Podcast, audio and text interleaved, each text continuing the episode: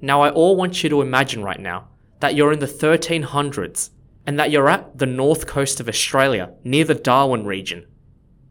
And then imagine that there are two indigenous Australian men by the shore and they are from the Larrakia Nation. And it's just a normal day for them until they see a boat coming from the distance. I'm going to reenact this in English because I, I don't understand the local language, but you get where I'm coming from. Okay. Hey, mate. Yeah, what? Did you see that boat coming over? Yeah, I do, bro. Who do you think that is? Those Makassans? Ah, uh, yeah, I think so. Hey, that person looks weird. Yeah, why? He's really yellow. Do you think he's an alien? I don't know. Let's go say hi to him. Do do do do do do do. Hey, hey, mate, how's it going? Shema? Uh, hello? Shema? Wo ting bu dong. Bro, I think he's an alien. He, he doesn't understand our language. Okay, let, I'll try and explain it to him. We are from the Larrakia Nation. 啥? 听不懂你是什么讲什么东西? 你们这些人怎么怎么这么黑啊? What's he saying? I, I don't know, man. He's so yellow. 哇,从来没有看到过像你们这样的人. Okay, this is getting weird, man. Like, firstly, his clothes are a bit weird. He, why is his hair tied up like that? And he's, he's so bloody yellow. And he's speaking... Oh, he's got to be an alien. Oh, uh, well, shall we introduce him back to our wives? Yeah, I was just... Re- so the reason why I reenacted that is, if you notice, there was a Chinese guy who had come off that boat and had met these two indigenous Australian men of the Larrakia Nation.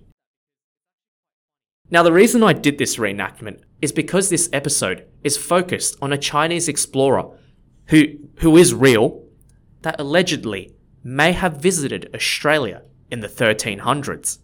Wait, what? Happy New Year, everyone. Welcome back. twenty twenty-three is going to be another exciting year of Bamboo History content. For those of you who are listening for the first time, the Bamboo History podcast focuses on Chinese and East Asian history. If you like this type of content, please subscribe to my podcast and also check out and follow my Instagram at Bamboo History Podcast. Alright, now let's get straight in to the first episode of twenty twenty-three. Today's episode is special because it relates to Australia, where I'm from. For those of you who don't know, Australia's been inhabited by Indigenous Australians for many, many years, and it was only discovered by Europeans recently. Recently, like in the sixteen hundreds. The first documented landing in Australia was documented by a Dutch explorer named Willem Janszoon, apologies if I haven't pronounced that correctly, who landed in Cape York in present-day Queensland. It was really interesting that the other day I was online on a Chinese website, mind you, and I read that a Chinese explorer had apparently visited Australia in the thirteen hundreds, three hundred years before Willem, the Dutch explorer, found Australia. That Chinese explorer's name was Wang Dayuan, spelt W A N G D A Y U A N. And it was the first time that I heard about it, that a Chinese person had discovered Australia, you know, in the thirteen hundreds. And my first instinct was that it was most likely untrue. I mean, it came from a Chinese blog, so not necessarily one hundred percent accurate. But I was still curious, because I knew that Wang Dayuan was an ancient Chinese explorer. So did he discover Australia in the thirteen hundreds? Is this fact or fiction? Let's find out, shall we? Compared with Europeans, there aren't a whole lot of Chinese maritime explorers back in ancient times. And when one does come to mind, it's usually the famous Zheng He, Z H E N G H E. Unlike Zheng He, who's been touted as one of the most famous Chinese maritime explorers, Wang Dayuan, on the other hand, is not as well known, and there aren't that many records that we can use to study about this explorer. So let's look at what we know about Wang Dayuan. We know that Wang Dayuan was born in the year thirteen eleven in the city of Nanchang in southern China. Nanchang spelt N A N C H A N G. He was born during the Yuan dynasty Yuan spelled Y U A N. For those of you who don't know, the Yuan dynasty was a period of time where China was ruled by the Mongols. We know that as a young kid, Wang Dayuan really wanted to get out there and travel, and just explore and see as many things as possible. He was basically the Dora of the explorer in ancient China. So as a young man, Wang Dayuan travelled from Nanchang, which is a landlocked city, to the city of Quanzhou, spelt Q U A N Z H O U, which is still around today, and it's a coastal city in the southeastern part of China, in the Fujian province. Today, Quanzhou is still a relatively famous city, and it's a good place to visit. But back in the Yuan dynasty in the thirteen hundreds, Quanzhou was a bustling trading port and an international city, with people from many different places of the world living there and visiting there to trade, to do business, and, you know, just to see the sights. We have to look at the context back then, in that Mongolian Yuan dynasty was a multi-ethnic empire. It was part of the broader Mongol Empire that spanned from East Asia, you know, from Korea to China, all the way to Europe. So it connected many different cultures and different kingdoms together, and because of that, trade, international contact was very, very frequent, and that was centered in particular in these coastal city ports in China. So Wang Dayuan had hit the jackpot. He knew that being in Quanzhou as a young man, he would have a He would have a prime opportunity to travel and see the world like he had always wanted to do since he was a child. Wang Dayuan from the city of Quanzhou went on two voyages in total. And the difference between him and Zheng He, that famous explorer that travelled in the fourteen hundreds, one hundred years after Wang Dayuan, was that Wang Dayuan travelled as a tourist. He would hop on on a merchant ship, sail somewhere, you know, stay there for a few days or a few weeks, or even a few months. Then he'd hop onto another merchant ship or another ship that was travelling elsewhere, and he'd travel like that, literally hitchhiking via the sea. Zheng He, on the other hand, travelled under permission with the government and travelled with a proper fleet of ships. So it's a lot different. Zheng He's travels is a lot more larger scaled and a lot more official, whereas Wang Dayuan's voyages one hundred years before Zheng He was more as a tourist or a traveller, just by himself, travelling the seas. So the first voyage Wang Dayuan went on was from the year thirteen thirty, where he sailed from Quanzhou in southern China, and it took him five years before he returned back to China. And then his second voyage was two years after he returned back from China from the first one, and he departed in the year thirteen thirty-seven, and the second voyage took two years. In these two voyages, he sailed down to Southeast Asia first, then through the Strait of Malacca, which is that narrow body of sea between the island of Sumatra in Indonesia and present-day Malaysia and Singapore.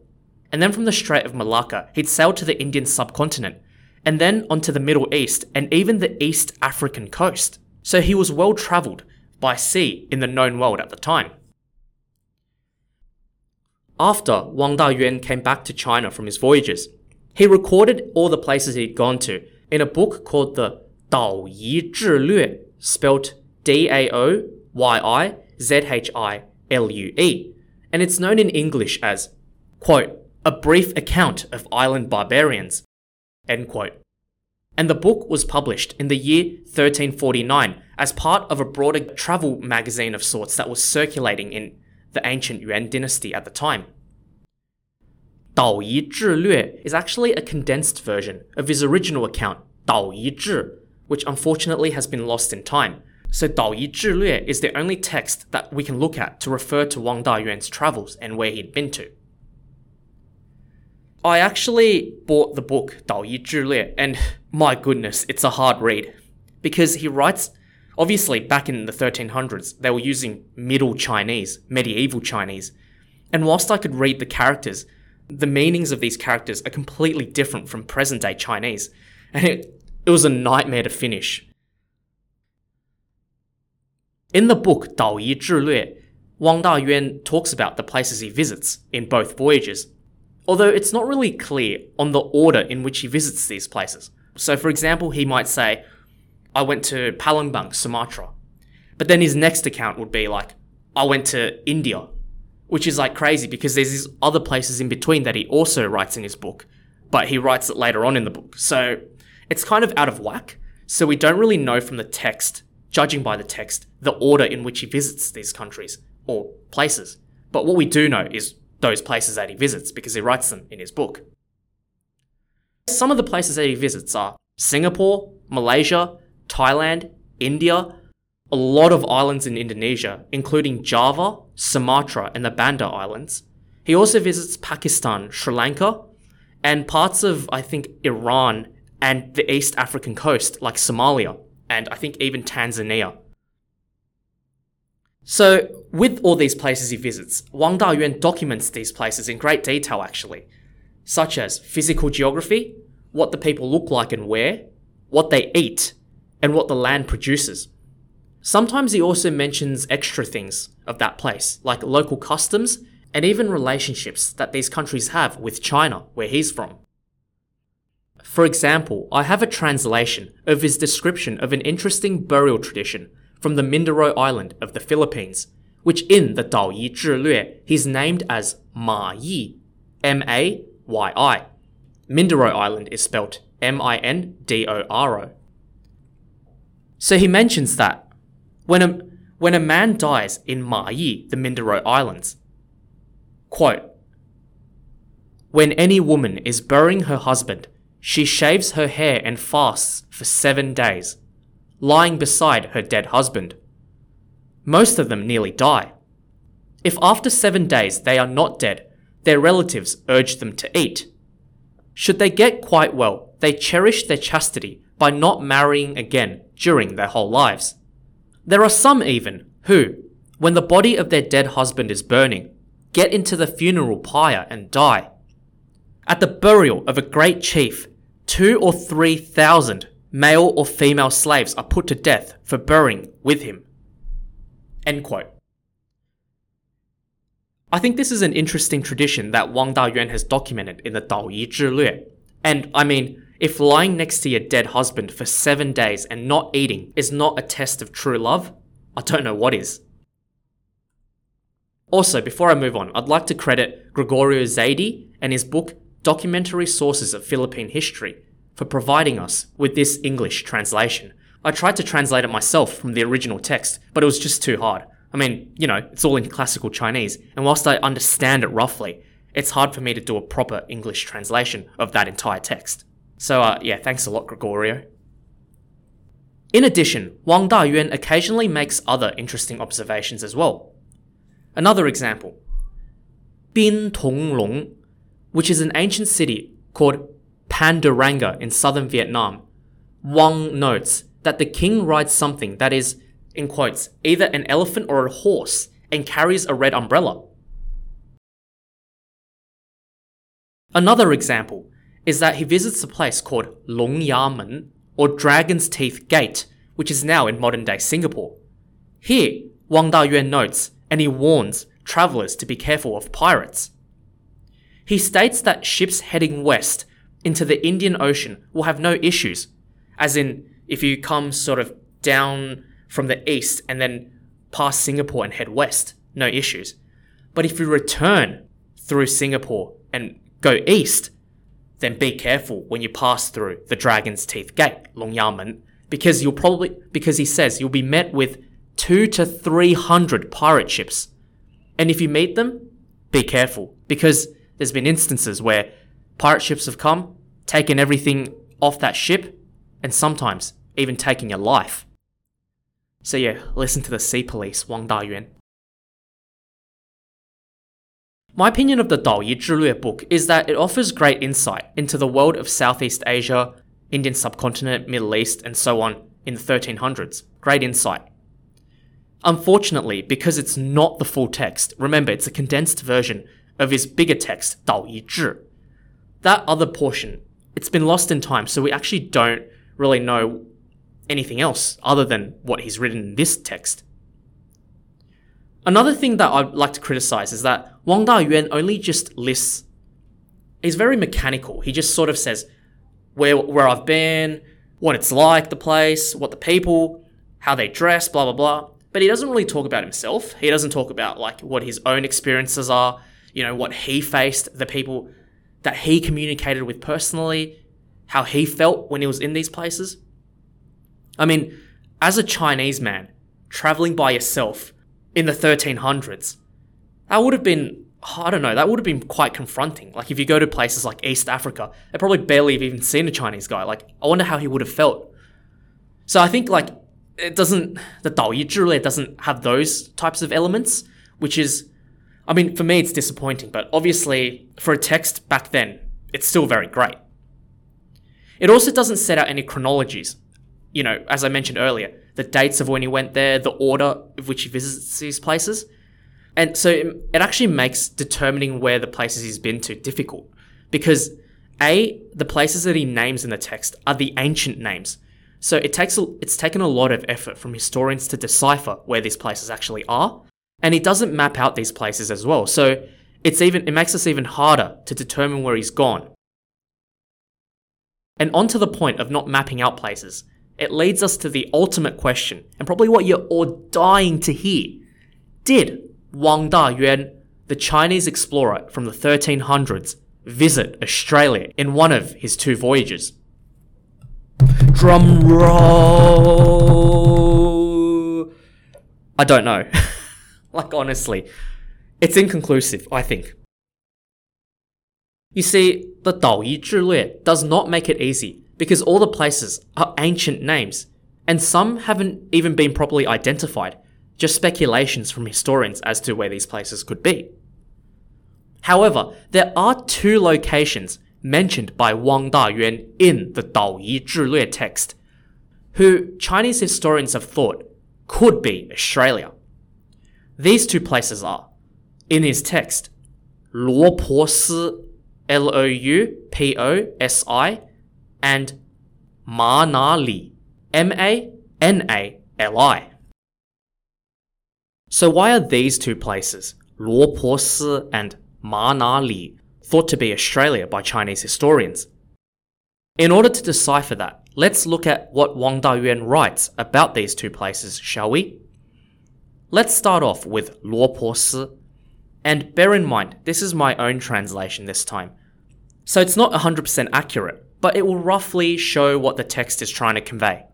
Alright, so with Luo Pose, Wang Dayuan describes the land of Luo Pose as qi feng lei lei, ru tian ma ben chi, xing shi lin hai, which means there's lots of weirdly shaped mountain peaks, like a horse's gallop, with the location of the land facing the sea. I mean, I'm not one hundred percent sure about the weirdly shaped mountain peaks, but I do know that if the land's facing the sea, then it definitely could be Australia, because Australia's an island. He also describes the people of Luo Pose, and if you know Australia, back in the thirteen hundreds, only Indigenous Australians inhabited Australia at the time. So with that in mind, this is the description.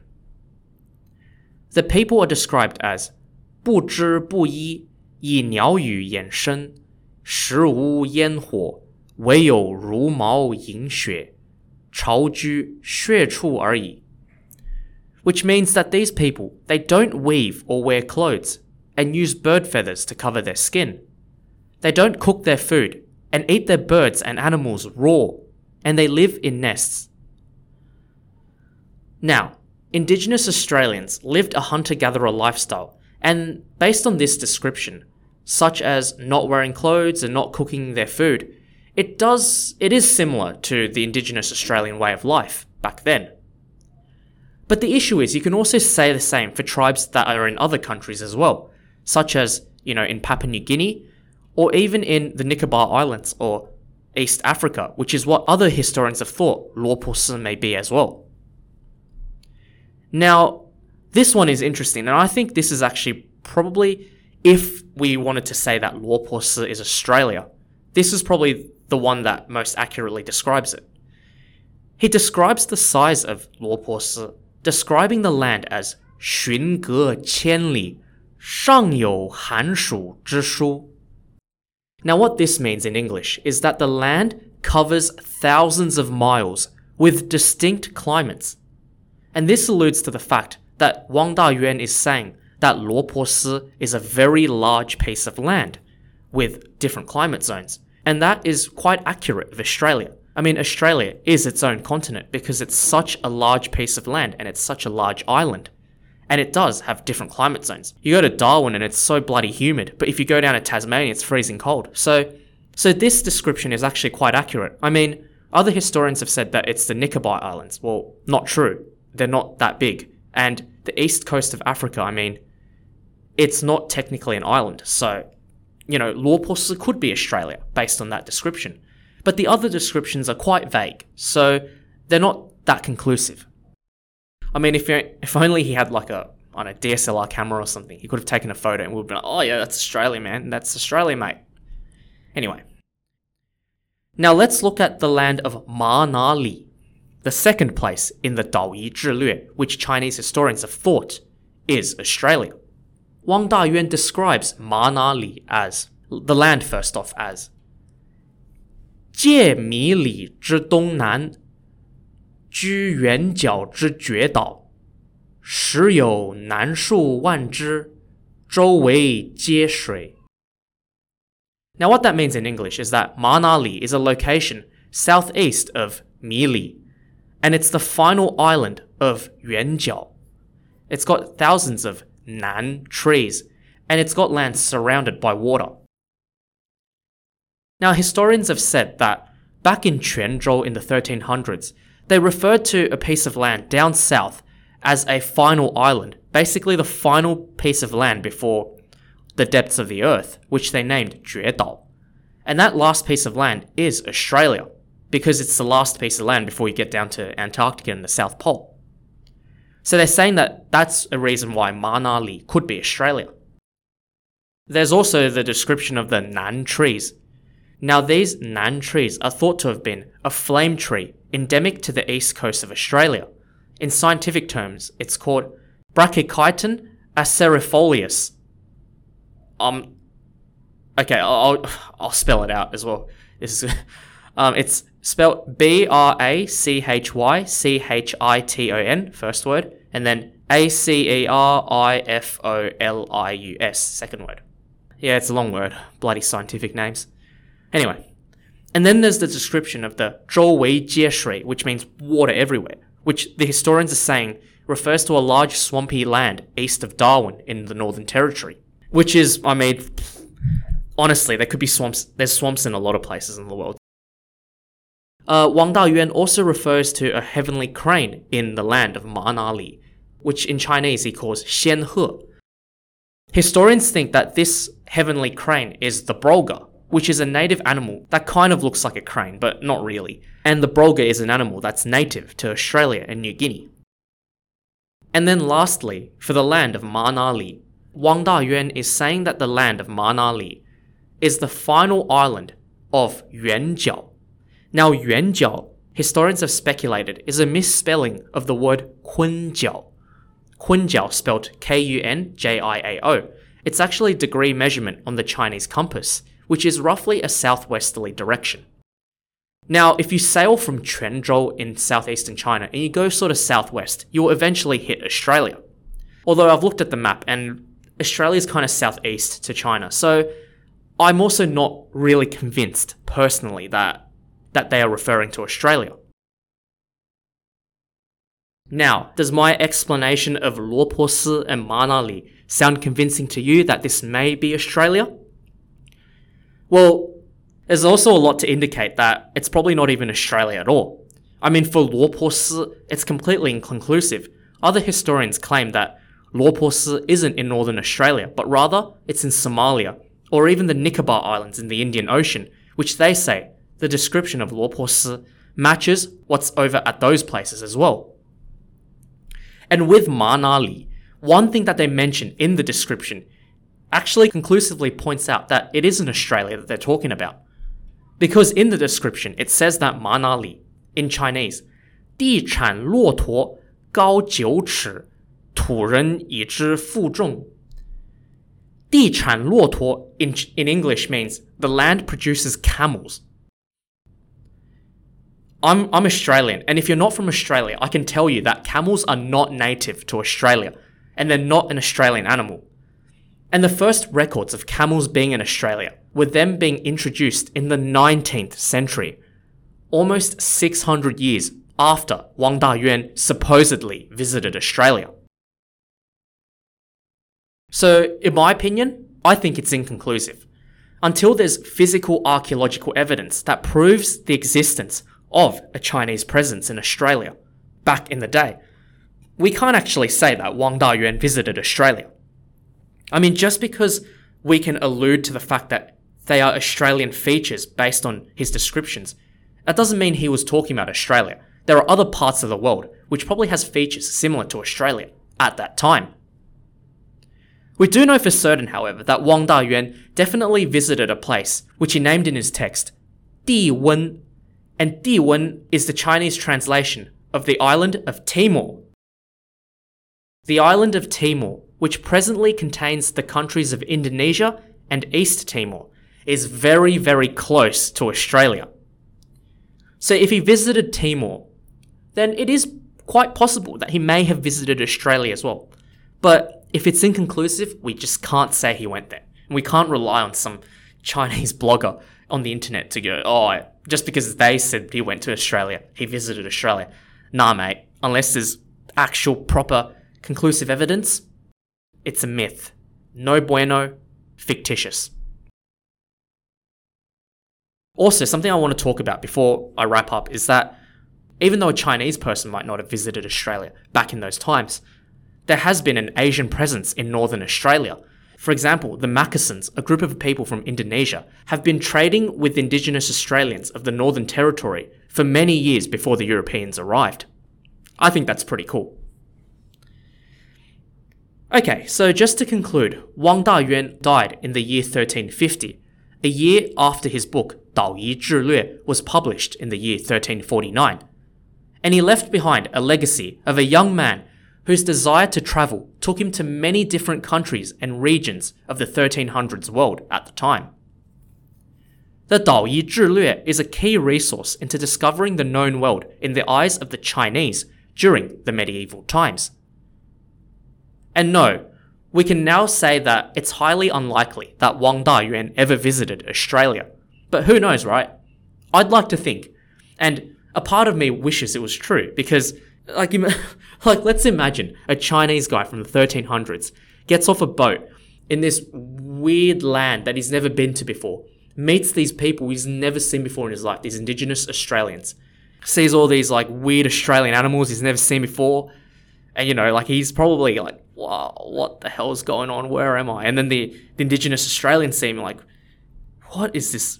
This yellow person coming, is, is this an alien? Like, that would have been so cool. Like, I, a part of me wishes that that happened, that a Chinese guy came to Australia, met some indigenous Australians, talked to, tried to talk to them at least, and, you know, played with a played with a kangaroo. I'd, I'd, that'd be pretty cool, I reckon.